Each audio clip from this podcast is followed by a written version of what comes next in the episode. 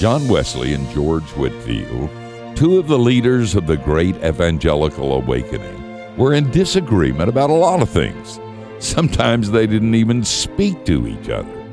But when George Whitefield died, he wanted Wesley to do his funeral. And that'll mess with your head. I've got a lot of Christian friends with whom I disagree about politics, theology, and, and the color of church pews. But if John and George could resolve it, I suppose I can too. Wesley said, If your heart be as my heart, give me your hand. I guess that's more important than politics or the color of the pew. I'm Steve Brown. You think about that.